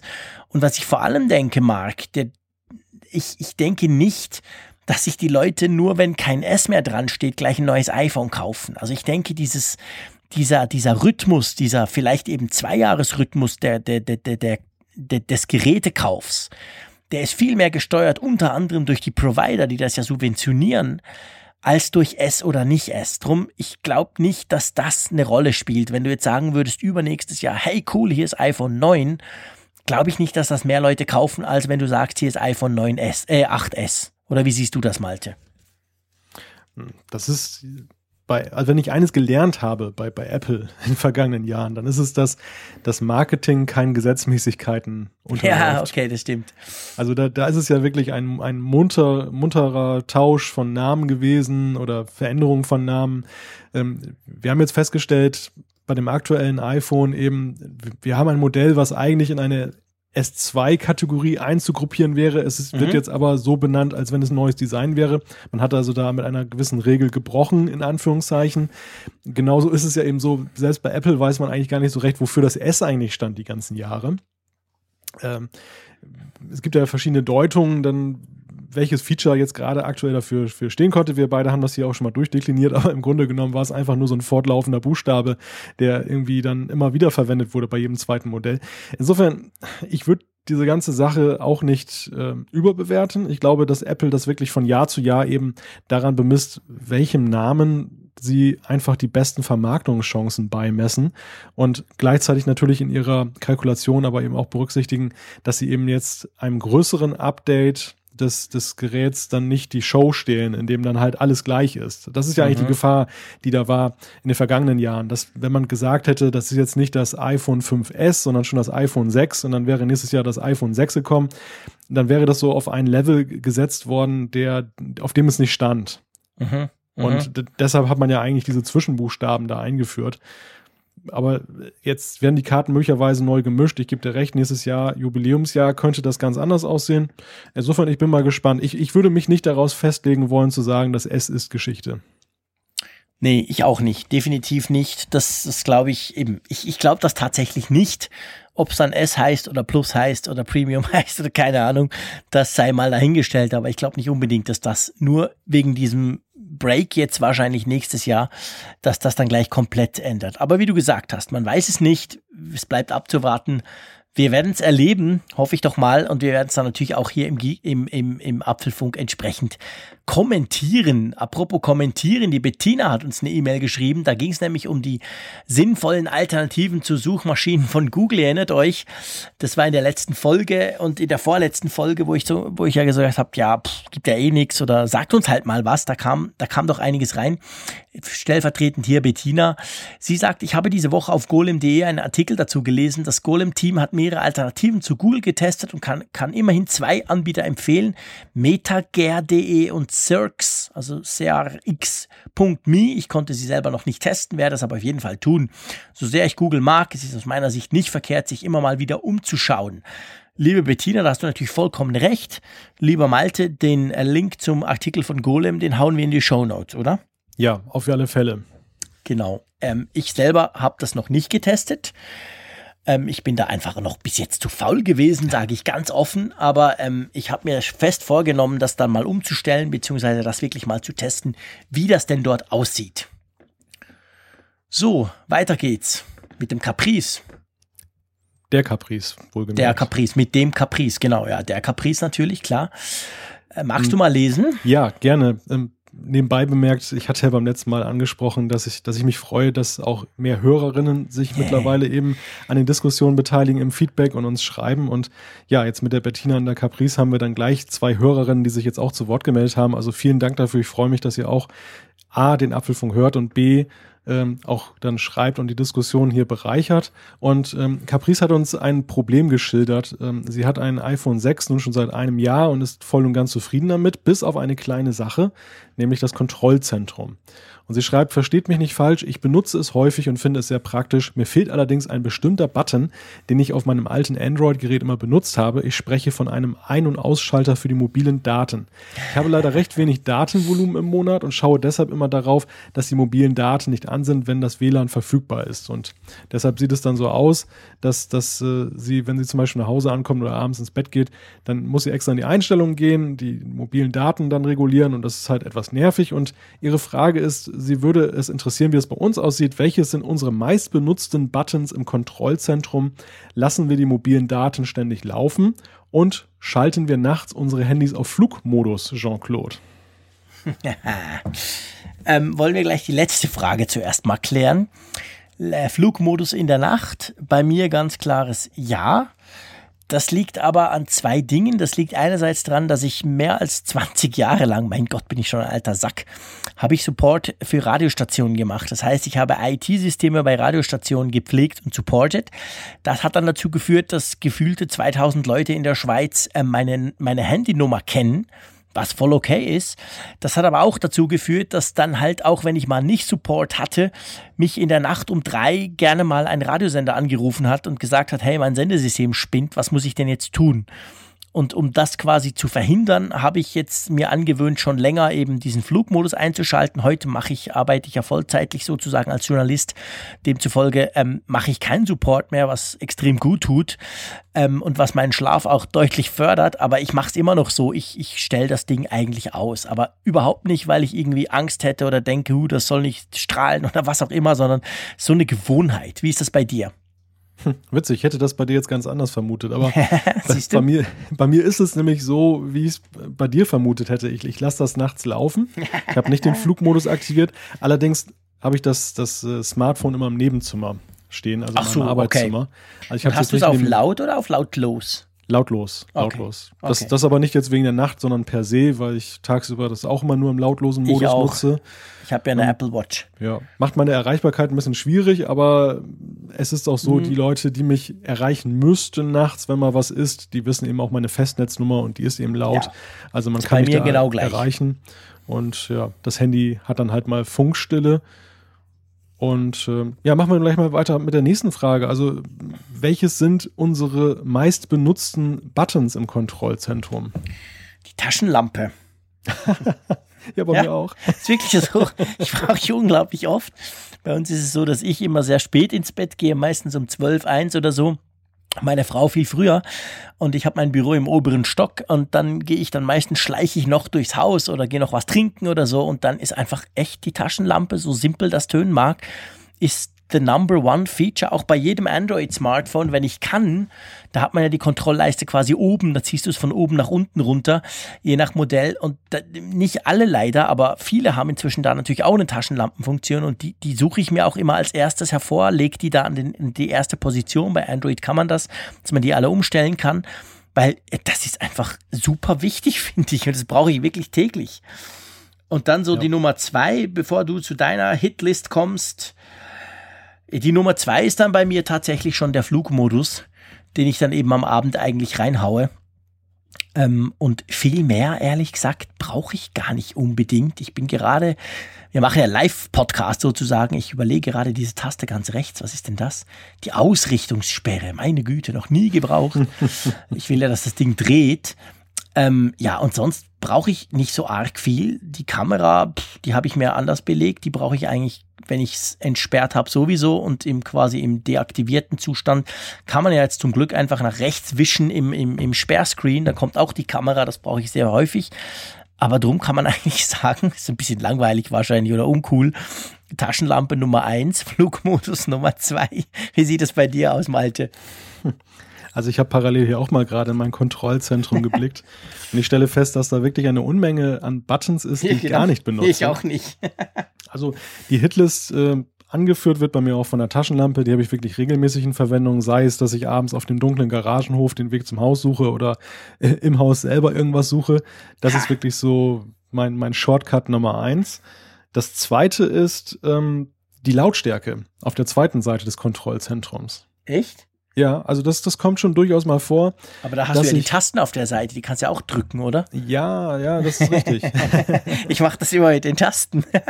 Also ich, ich nutze das immer im Kontrollzentrum, wenn ich auf Nummer sicher gehen möchte, Okay, dass es wirklich okay. aus ist. Wenn ich zum Beispiel irgendwie mir ein Video nur angucken möchte, aber eben Mhm. keinen Ton dazu haben möchte, weil es irgendwie stört in der Umgebung. Und dann gehe ich mal kurz ins Kontrollzentrum, damit ich nicht negativ auffalle. Und äh, Ja, gute Überlegung, gute Überlegung. Ich mache oft, ich, ich bin so ein, ich bin dann so ein Typ, ich gehe ins Bett irgendwo um halb eins und dann tue ich aber noch eine halbe Stunde so ein bisschen im Internet surfen mit dem iPhone im Bett. Und da passiert es mir tatsächlich oft, gerade gerade bei, bei Facebook oder so. Ich klicke auf ein Video und dann, oh scheiße, ist total laut. Dann plärt Mhm. der gleich los. Da mache ich es aber immer auf der Seite mit den Tasten, was natürlich eigentlich viel langsamer ist. Ja? Gute Idee, Malte. Ja, weißt du, es gibt noch einen anderen Grund, warum ich das tue. Der, das ist, weil in manchen Apps, wie zum Beispiel in der Telefon-App, ist es so, wenn du da runterregulierst, dann wird das Klingeln leiser. Aber nicht die Lautstärke jetzt zum Beispiel, wenn du ein Video abspielst. Stimmt, stimmt. Und das ist, das ist trügerisch. Du denkst dann, oh, das habe ich ja alles stumm gestaltet, alles leise und dann machst du ein Video an und dann grölt das da volle Möhre los.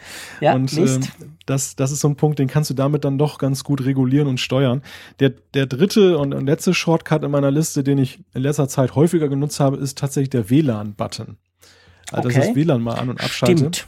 Hat Stimmt, nämlich- stimmt, stimmt, ich auch. Ja, hat nämlich den Hintergrund, also im Büro habe ich äh, Freifunk. Das ist von einem, einer benachbarten Gaststätte wird das angeboten. Ist halt ganz praktisch, um mein Datenvolumen zu schonen. Aber irgendwie läuft über Freifunk das Versenden von E-Mails total schnarch langsam. Und dann äh, gehe ich da doch ganz gerne mal auf den WLAN-Button, um dann über, ähm, über LTE dann eben eine E-Mail rauszuschicken, wenn ich zum Beispiel ein Foto von meiner iPhone-Kamera äh, an die Redaktion schicken will. Und dann mache ich mal im WLAN aus und dann wieder hinterher an. Insofern ist der Shortcut da auch willkommen. Jetzt muss ich doch noch mal eine ganz persönliche Frage ganz öffentlich stellen. Du arbeitest doch in der Zeitung, oder? Ja. Ihr habt da kein WLAN? Euch geht so schlecht, dass ihr kein WLAN habt, oder what the hell?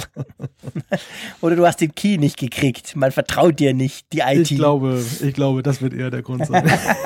Scheiße. Oh je, das ist natürlich übel. Aber du hast recht, jetzt wo du es angesprochen hast, ich brauche tatsächlich diesen WLAN-Button auch oft. Und zwar, bei mir ist es so, ich habe natürlich zu Hause WLAN, ich habe auch im Büro WLAN. Und ich, ich, ich pendle ja, also von Bern nach Zürich und eigentlich immer, sobald ich das Haus verlasse, höre ich Radio per Streaming. Ich habe eine Flatrate in meinem Mobilfunk-Abo, da ist mir das eigentlich wurscht mit den Daten. Und da ist aber das Problem, ich, ich mache das mit der, ähm, wie heißt sie? Moment, schnell eine Sekunde entsperren hier. Mit der TuneIn-Radio-App. Da habe ich so alle meine Radiosender, die ich ganz gerne höre, drin. Und wenn ich da anfange, Radio zu hören mit den Kopfhörern hier quasi im Haus, dann ziehe ich mich an, also Jacke an und dann gehe ich zum Haus raus aufs Fahrrad und radle los und irgendwann bricht ja dann das WLAN ab.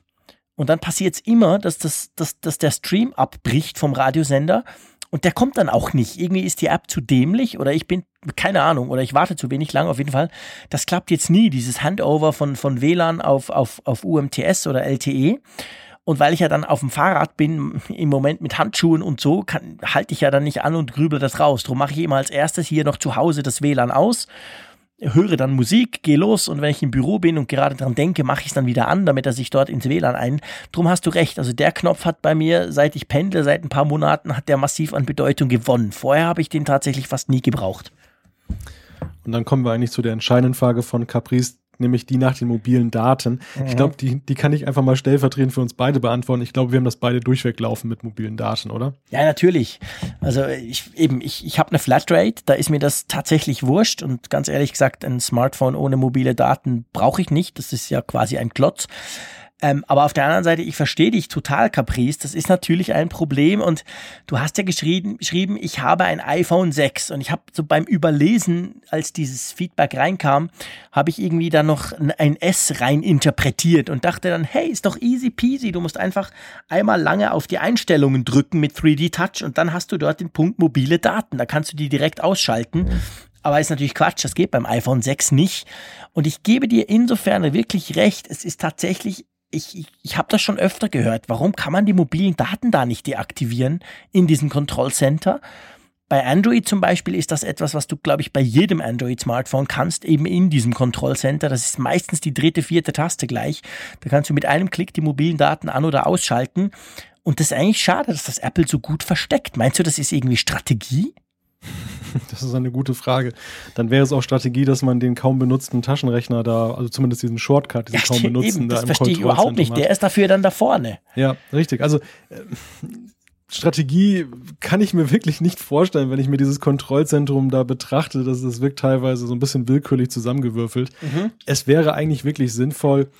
Natürlich ist das ein Szenario, was jetzt, glaube ich, nicht die Mehrzahl der Nutzer betrifft, die ein Nein. iPhone ihr eigen nennen oder die, die, ein, Nein, die Mehrzahl nicht. der Smartphone-Nutzer. Trotzdem habe ich größte Sympathie für diese Sache, die Caprice genannt hat, mhm. weil ich das nämlich auch aus eigener Anschauung kenne. Meine Frau, die hat ein Prepaid, ein mhm. Prepaid-Handy und, und nutzt da auch ein, ein, iPhone, also eines, was ich mal benutzt habe. Und mhm. ähm, da ist es eben so mit den mobilen Daten, die kosten auf Tagesbasis, weil sie keine Flatrate genau. hat.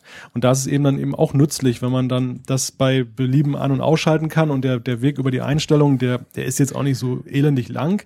Aber es aber, ist trotzdem mühselig. Genau, richtig. Mhm. Es, macht, es, es ginge einfacher und es ist auch ja. eigentlich nicht erkennbar, warum es nicht einfacher gemacht wird.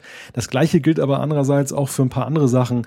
Also ich, ich stolper auch immer so ein bisschen darüber. Es gibt so ein paar Apps, die spammen mich manchmal voll mit Push-Nachrichten, die ich aber auf der anderen Seite bei anderen mhm. Gelegenheiten dann wiederum gerne bekommen möchte. Ich möchte die nicht, die nicht per se dann beschneiden. Ja, genau. Und ich finde diese Einstellung für Mitteilungen, die, die sind sowas von unübersichtlich, wenn du viele Apps installiert hast. Die du Hölle. musst dermaßen viel scrollen.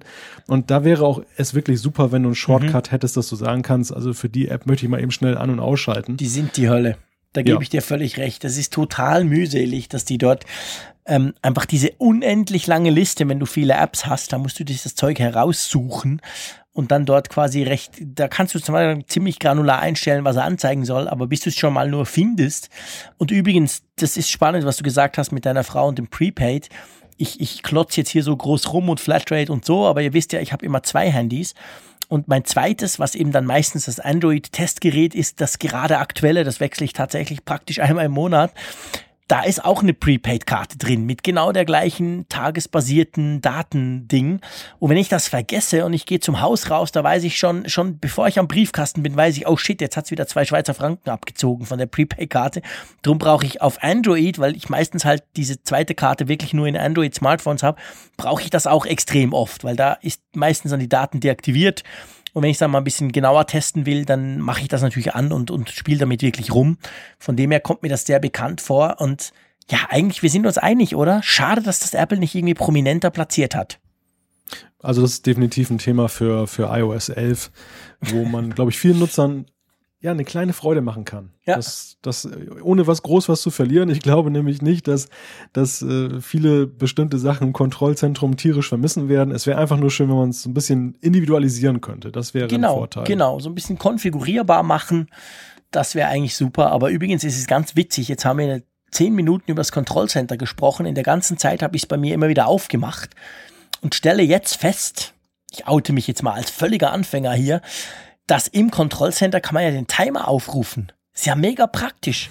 Weil ich brauche den Timer extrem viel. Ich brauche den in der Küche, ich brauche den, wenn ich den Kids sage, so jetzt dürft ihr 10 Minuten mit dem iPod Touch spielen, etc. Ich brauche den zigmal pro Tag und ihr hört, das Einzige, wofür ich Siri brauche, ist tatsächlich genau das. Ich rufe dann Apple, die Apple Watch ja. an und sage, hey Siri, stell mal den Timer schnell auf 12 Minuten. Dann macht die das. Ist cool, mache ich, werde ich wahrscheinlich tatsächlich beibehalten. Da habe ich mich wirklich dran gewöhnt. Aber ich wusste echt nicht, dass man den Timer äh, im Kontrollcenter stellen kann. Ist richtig, aber du hast es mir vorweggenommen. Dafür gibt es doch Siri. Genau, ja, genau. Ich dachte jetzt, bevor du diesen Spruch bringst, kann ich wenigstens da mal punkten und sagen, ja, dafür brauche ich Siri. It's the only one, gebe ich offen zu. Sonst für nichts, aber dafür brauche ich sie. Das stimmt. Das klappt auch wirklich hervorragend gut. Ich glaube, diesen Satz, den versteht Siri bei mir immer. Das klappt auch wirklich immer. Und es ist dann auch cool, wenn es auf der Apple Watch ist, die brummt dann so schön. Also das finde ich, das, das passt schon. Aber anyway, also so, ihr seht, so stark habe ich mich mit dem Kontrollcenter wie in den letzten zehn Minuten vom ähm, Apfelfunk Nummer 31 habe ich mich noch gar nie mit dem Kontrollcenter beschäftigt. Der Apfelfunk ist immer so eine Art Selbsterfahrung. Natürlich, ja, wir machen das ja vor allem deswegen, genau. Es ist eine Selbsterfahrung. Ähm, das tut uns gut. Es tut offensichtlich auch den Hörern gut, umso besser. Aber ähm, ja, wir lernen, nee, als Spaß beiseite, wir lernen da, da immer wieder Dinge. Das haben wir, glaube ich, schon öfter thematisiert, dass wir durchs Feedback von euch natürlich auch immer wieder Dinge lernen oder auf Dinge gestoßen werden, die wir dann mal genauer anschauen. Und das hilft uns allen auch. Ja. So, der Stefan hat eine E-Mail geschrieben, ganz eine lange ich scroll ein bisschen runter und zwar ähm, unter anderem sagt er, Jean-Claude fragte in der letzten Folge auch nach einem guten Texteditor. Ich arbeite seit geraumer Zeit mit Sublime, Sublime, Sublime geschrieben, mhm. Sublime. Sehr gut aufgebaut, kann auch mit Quelltext und Code umgehen und optisch gut darstellen. Muss ich mal ausprobieren. Kennst du den? Den kenne ich namentlich, ja. Okay. Habe ich noch nie ausprobiert. Coole Sache. Wobei letzte Folge, muss ich kurz korrigieren, ist schon ein paar Folgen länger her. Ja, gut, das stimmt, du hast recht, genau. Wir, wir steigen natürlich jetzt da ein bisschen auch in die älteren Feedbacks ein. Und er schreibt dann, ich hätte da auch noch eine Frage an euch, beziehungsweise an, an die Zuhörerschaft. Von Windows her habe ich mir eine Passwortdatenbank in KeyPass aufgebaut, die ich lokal verwalte. Dropbox etc. lehne ich aus Bedenken und anderen Gründen ab. Unter OS X habe ich mich für KeyPass Companion entschieden, weil dort die Browser-Integration mit Firefox und Chrome nach meinen Vorstellungen funktioniert. Auf den iOS-Geräten nutze ich KeyPass Mini. Jetzt ist es so, dass ich die aktuelle Datenbank nach Änderungen immer per iTunes manuell auf die iOS-Geräte verteilen muss. Ich würde die Datenbank aber gerne auf mein NAS von Synology zentral speichern und synchronisieren und somit auf allen Geräten aktuell halten. Ähm, somit würden auch endlich alle Neuerungen von den iOS-Geräten aus möglich werden und der Umweg über iTunes würde entfallen. Ich habe aber dazu bisher noch keinen Weg gefunden, das zu realisieren. Vielleicht kann mir da jemand weiterhelfen oder nützliche Tipps geben. Ein Programmwechsel stellt, mich, stellt für mich kein Problem dar, solange die Datenbank im .kdbx-Format geht und die Funktionen Browserintegration und Sync funktionieren. Spannende Frage, die der Stefan da stellt. Wirft so ein bisschen Licht auf äh, Passwortmanager. Wie hältst du es damit? ja, ich bin da sehr klischeehaft, muss ich sagen. Ich habe One Password installiert. Ähm, wie, wie sehr viele Mac- und, und iOS-Nutzer, ich ja, auch. Ich, Klar. Ich, ich, muss allerdings dazu Aber sagen. Aber wo legst du die Datei ab? Das ist die entscheidende Frage. Dropbox. Ja, yeah, welcome. Ich auch. ich war erst so ein kleiner Rebell, muss ich sagen. Also okay. ich, ich habe damals als ich mich überhaupt dafür entschieden habe, einen Passwortmanager einzusetzen, ich habe mich auch lange dagegen gesträubt, weil ich dachte, mein Gedächtnis wird das schon richten, aber habe dann irgendwann festgestellt, es wird zunehmend schwieriger und mhm. immer das gleiche Passwort nehmen ist auch nicht so eine tolle Idee.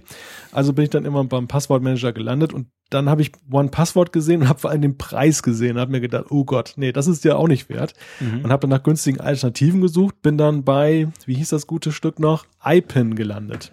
iPin, okay, never ja, heard ich weiß gar nicht, ob es das noch gibt. Das gibt es mhm. auf jeden Fall auch für iOS und Mac. Mhm. Ähm, kostet auch ein paar Euro, aber ist deutlich günstiger als mein Passwort. War auch so im Großen und Ganzen für mich okay, aber diese Synchronisationsfunktion, die, die liefen mhm. in zunehmendem Maße unzuverlässig, bis dann immer meine Passwortdatenbank mal irgendwie dann weg war und ich musste sie mal aus dem Backup dann wieder hervorholen. Und dann habe ich irgendwann gesagt, nee, komm, ähm, das muss dir was wert sein, das ist Sicherheit. Ja. Und dann bin ich bei One Passwort gelandet, erst recht als dann noch diese neue Funktion hinzukam, dass man diese, diese Zahlen-Passwörter, weißt du, diese, diese One-Time-Passwörter, mhm. die du zur Verifikation nutzt, ja, ähm, genau. da integrieren kannst. Und das ja. ist jetzt wirklich klasse. Jetzt habe ich wirklich alles in einer App und da fahre ich wirklich gut mit. Mhm. Ja, ich auch. Also ich bin, ich bin mit One Password an und für sich immer noch sehr zufrieden. Ähm, das Problem bei One Password ist ein bisschen, dass sie ja so in letzter Zeit haben sie auch so ein bisschen am äh, wie soll ich sagen, am, äh, am Modell, am, am Lizenzierungsmodell, so jetzt ist das Wort da, sorry, ähm, herumgeschraubelt. Also es wurde tendenziell auch eher teurer, wenn du es auf mehreren Geräten brauchst. Ich habe es noch auf Windows auch. Wobei die, die Lizenz könnte ich mal killen, weil ich jetzt äh, inzwischen auch auf Arbeit nur noch mit Mac arbeite.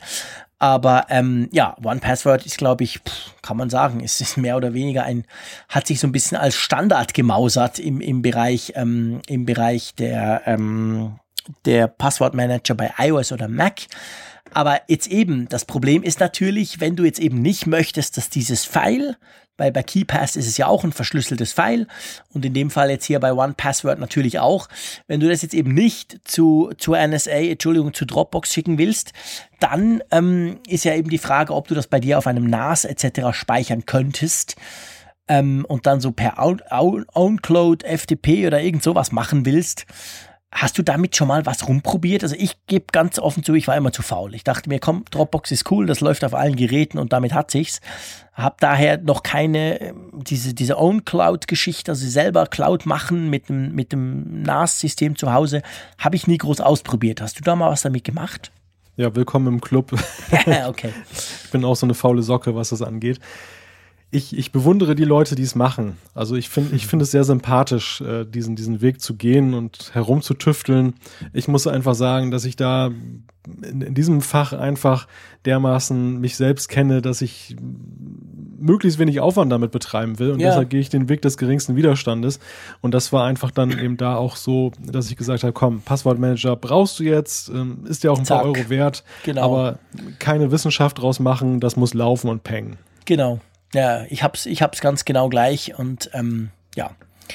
Aber auf jeden Fall würde ich sagen, wir tun doch das Feedback vom Stefan einfach mal in die Runde werfen und dann schauen wir mal, ähm, was dabei rauskommt, okay? Genau, genau. Komm, wir nehmen noch den Martin rein, okay? Ja, der Martin hat es noch verdient.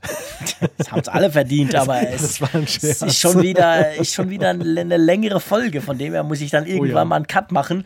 Aber lies doch mal vor, was der Martin uns geschrieben ja, hat. Der Martin hat geschrieben, wie ihr bestimmt auch schon bemerkt habt, wird einem beim Tippen bestimmter Wörter angeboten, diese durch ein Emoji zu ersetzen. Typisch Apple ist das Emoji, welches einem bei dem Wort Telefon angezeigt wird. Es ist nicht das Telefon-Emoji, sondern das iPhone-Emoji, wie man Apple kennt. iPhone gleich Telefon. Sehr cool.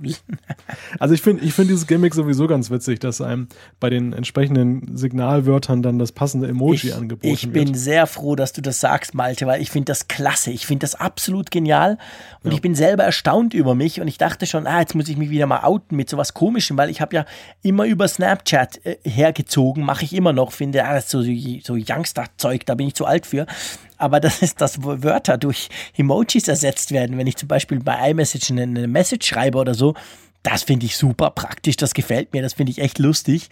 Und das stimmt natürlich, das Telefon-Emoji ist bei Apple ein iPhone-Emoji, finde ich ist nichts als konsequent, macht eigentlich Sinn und, und ist tatsächlich witzig. Jetzt, jetzt hat ja der Martin noch was anderes geschrieben, das will ich unserer Hörerschaft nicht vorenthalten. Er schreibt nämlich noch PS, Malte ist mir noch mal viel sympathischer geworden, als ich gesehen habe, dass er mit der wunderbaren Julia Schramm einen Podcast zusammen gemacht hat. Daumen hoch.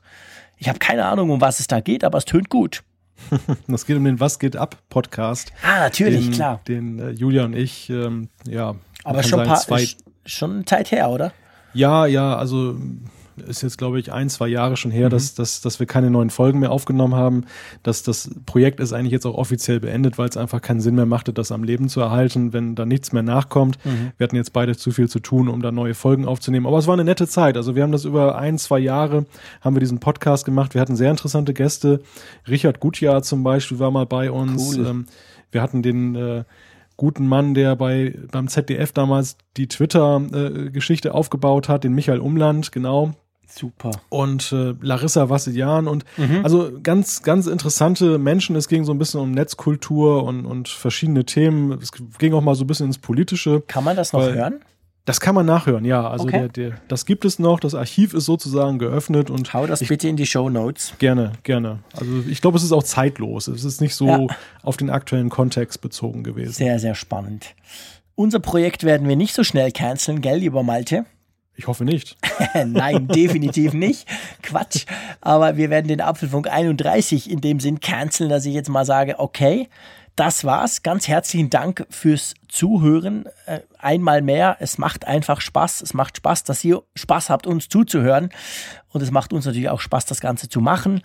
Wir hören uns garantiert in einer Woche wieder mit dem Apfelfunk 32 dann. Und mir bleibt von meiner Seite ganz herzlichen Dank an dich, Malte. Ich freue mich schon auf nächste Woche. Ich freue mich auf viele Zuschriften und überhaupt auf den Kontakt mit unserer Hörerschaft. Und ich sage Tschüss aus Bern. Ja, das geht mir absolut genauso, Jean-Claude. Äh, war eine tolle Folge wieder, macht wahnsinnig viel Spaß mit dir und den Hörern. Ich hoffe, ich habe nicht zu kratzig geklungen heute. Der eine oder andere wird vielleicht gemerkt haben, ich war ein klein bisschen erkältet. Äh, nächste Woche wird das wieder besser sein. Dann scheint die Sonne wieder sozusagen. Bis dann.